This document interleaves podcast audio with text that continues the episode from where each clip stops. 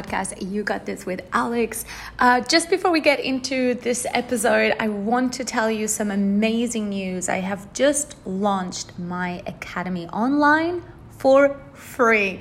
So, if you want to continue on learning with me, all of my courses, my social media courses that can really, really help you um, get to that pro level, really kind of help you, you know, how to do Facebook ads, social media strategy, Instagram deep dive, uh, podcast, LinkedIn, you name it. There's going to be a total of 25 plus courses completely free for you.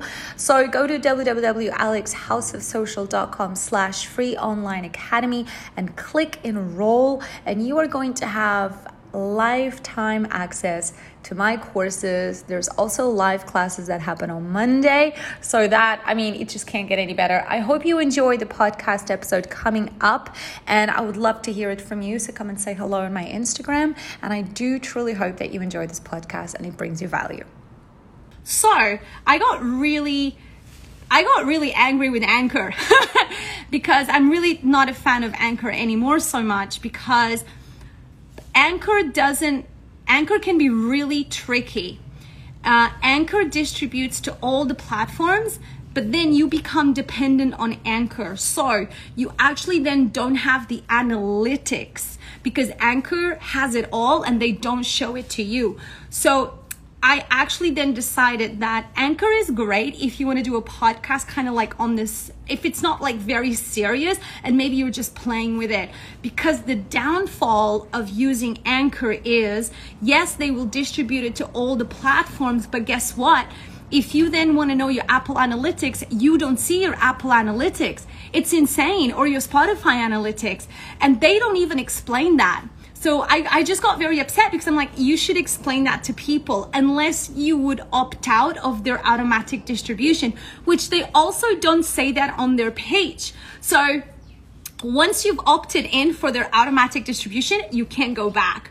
So my biggest tip is, I guess, if you were going to do a podcast and it's really serious for you and it's for your brand, for your business, is really choose the hosting really carefully. And I decided to leave Anchor and go to Captivate and really is the best thing because on a hosting platform, you are going to have full control of your analytics. You are going to be able to know how many listeners, what countries, what regions, at what point of the episodes people are dropping off, and you're going to have full, full, full, full control. And all you need to do is submit a manual submission one time to your Apple, to Google. You just do the manual submission once. But once you do it, it's good. It's done and now they even have like Amazon Music. But the analytics is really, really awesome. Unique listeners, downloads. Whew, okay, hold on. So this is great. Like you've got your unique listeners, downloads. It's really robust in terms of analytics. If I log in into my Apple podcast, I am also able to have access to my Apple analytics. When you are hosting it with Anchor, Anchor becomes Anchor has full control over your analytics and they only show you a little preview. So, in summary, Anchor can be great if you're just playing around and you want to start out small and you just want to get a feel for it. That's okay to go with Anchor.